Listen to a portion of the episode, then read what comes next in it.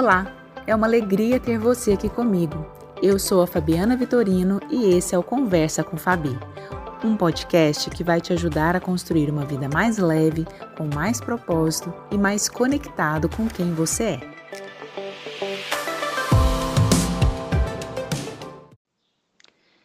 Medo.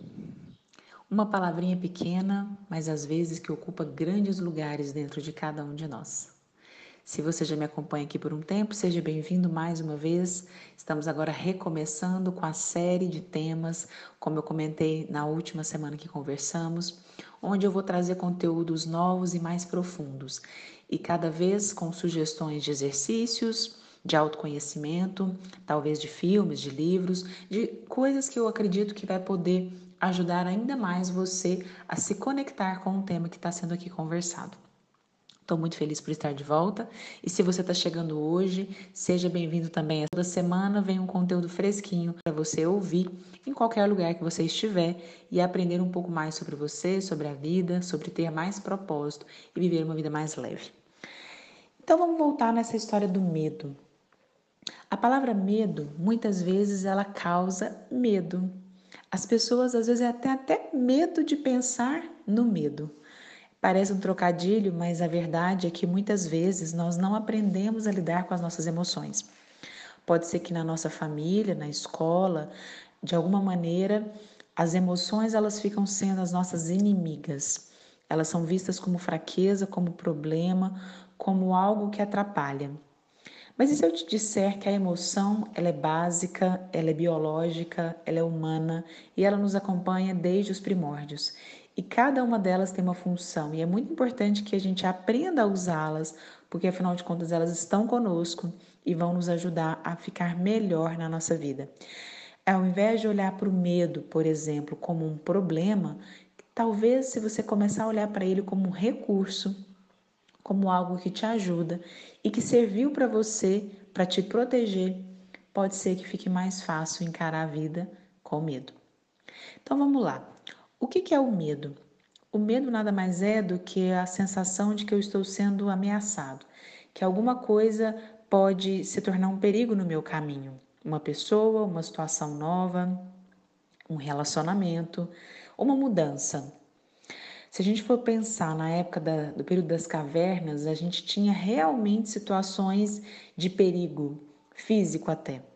Então, o medo foi uma emoção que nos ajudou a nos proteger, a precaver das situações, a saber como enfrentá-las. Hoje, nem sempre o perigo é físico, às vezes é, em alguns lugares do mundo. Mas pode ser que no nosso dia a dia, coisas que nos amedrontam são bem menores do que no passado, né? se a gente for pensar em termos de evolução.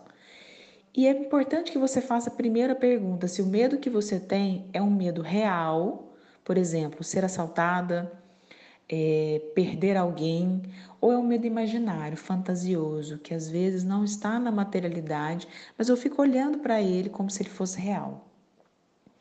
E você precisa se perguntar se você tem medo de quê?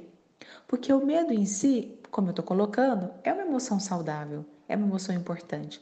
Mas às vezes a gente tem medo de alguma coisa. A gente pode ter medo de ser feliz. Eu já ouvi pessoas que têm medo de ter sucesso, medo de perderem um, uma pessoa, um relacionamento, medo de ficarem sozinhas, medo de não serem boas o bastante, de não serem competentes, medo de não conseguir aquela promoção lá no trabalho, medo de perder todo o dinheiro que tem, medo de perder o amigo, medo de, ao falar o que eu penso, ter a minha opinião, me posicionar, as pessoas não gostarem de mim, ir contra o meu jeito de ser e aí eu vou perder os meus relacionamentos. Então a gente vai ficando meio aprisionado, como se a gente estivesse numa torre dentro da nossa própria casa, trancafiado. Mais ou menos como a história daquela moça, né, dos cabelos longos.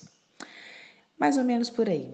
Então, vamos pensar sobre o medo que você tem. Primeira pergunta é essa: você tem medo de quê? E aí eu vou te dar uma sugestão de exercício. Você pode pensar sobre isso, você pode escrever. Então, tire alguns minutos do seu dia. Talvez você vai ouvir esse podcast no carro, lavando uma louça, fazendo uma atividade física, então não vai ter como você fazer isso. Se você acredita que já dá para pensar e fazer o exercício, ok. Mas talvez em outro momento você volta, pega um papel, uma caneta, um lápis e escreva. Quais são os seus medos na vida? O que, que mais te amedronta? Porque a primeira coisa que a gente precisa fazer é ter consciência. Quando você fica escondendo, tentando não olhar, aquilo te toma, aquilo fica muito maior. Quando você reconhece, é como se você desse um lugar para o medo. Você olhasse para ele, no olho dele e dissesse: Agora eu te vejo e agora eu posso lidar com você, porque você está na minha frente. Você não está escondido, virando um, uma pedra aí que eu vou tropeçar no caminho. Então, essa é a primeira pergunta. Eu tenho medo de quê? E tomar consciência, então, de quais são os medos. Aí você precisa se questionar, investigar se cada um dos medos que você tem, será que esses medos são seus? Eles vieram de você, eles têm a ver com a sua própria história, desde o dia que você nasceu até hoje. Eles se justificam por situações reais que você esteja vivendo? Ou será que esses medos são de outras pessoas? Por exemplo, às vezes a gente carrega o medo das pessoas que a gente mais ama, o medo da nossa mãe, o medo do nosso pai, o medo de um padrinho né? O medo do meu marido. Às vezes a gente fica misturado com os relacionamentos que são muito próximos de nós e a gente vai aprendendo a ter as mesmas emoções que o outro tem. Por amor, por fidelidade, por ressonância, por aprendizado. E aí, às vezes, eu tenho uma pessoa muito querida que morria de medo de se expor, de falar em público. E aí, quando eu vejo, eu estou dizendo que eu tenho o mesmo medo, mas eu nunca passei por uma situação de ridículo, de vergonha. Eu nunca tive a oportunidade de fazer aquilo para saber se aquilo de fato me causaria medo. Eu simplesmente já digo que eu tenho. Então eu preciso também começar a questionar se tem alguém na minha família, na minha história, que tem aquele medo. Porque pode ser que ele não seja só meu, ele tenha vindo de algum lugar. E aí, se eu faço esse movimento, talvez eu também vou ficando um pouco mais leve e descobrindo que aquele medo não é tão meu, ou que talvez eu nem precise carregá-lo mais. Então, pense sobre esses dois aspectos: medo de quê e se esse medo é meu ou do outro. E aí, uma terceira pergunta que você precisa se fazer é se esse medo é real ou imaginário. Ele se justifica? De fato, eu estou vivendo uma situação de medo real, que eu preciso fazer alguma coisa, eu preciso me proteger, eu preciso buscar recurso para me ajudar, eu preciso de alguém para colaborar comigo para enfrentar esse medo? Ou às vezes esse medo está na minha cabeça e por mais que ele não seja real, ele se torna para mim às vezes. Mas talvez ele não é uma coisa que de verdade me amedronte.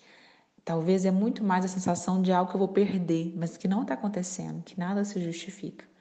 E aí eu posso conseguir fazer esse exercício sozinho, ou às vezes eu vou precisar de ajuda, inclusive terapêutica. Então, se você estiver na terapia, leve essa questão para trabalhar, se ela fizer sentido para você. Talvez a gente precise do outro para nos ajudar a olhar às vezes até um amigo que pode te ajudar a pensar também. Mas vai depender do quanto de consciência você tem sobre a situação para resolver isso sozinho ou para precisar de ajuda, ok? Então, lembre disso. O medo é um recurso, ele é importante, ele é biológico, ele nos ajuda a lidar com as situações e nos proteger das coisas realmente perigosas. Mas a partir do momento que eu começo a brigar com o medo, fingir que ele não existe, carregar medos que não são meus, talvez a minha vida vai ficando mais difícil, mais pesada. E aí, para eu me libertar desses medos, eu preciso reconhecê-los, eu preciso separar o que é meu e o que é do outro, e eu preciso também ter a coragem de descobrir se ele é de verdade ou se às vezes ele está só na minha mente, eu preciso apenas tirar a força dele.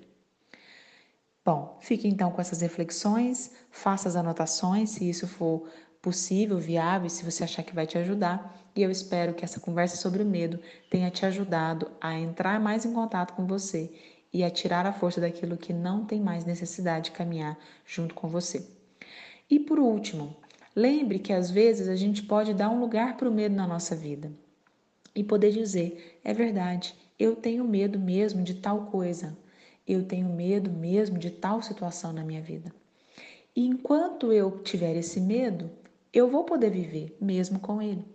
E aí você pode dar um, um símbolo para esse medo. Você pode imaginar que ele é um, um objeto que está aí na sua casa, algo que você carrega junto com você, ou você pode simplesmente imaginar que você coloca esse medo de lado e que você o enxerga todas as vezes que você precisa fazer algo, como se ele estivesse ali conversando com você. Você olha para ele e diz: Eu te vejo, você existe, mas eu vou seguir assim mesmo. É um exercício interno, ou às vezes até externo, que você pode fazer com algo material, de não tentar brigar com medo, de não ir contra ele, só de reconhecer que ele é real, mas que ele não te impede de caminhar.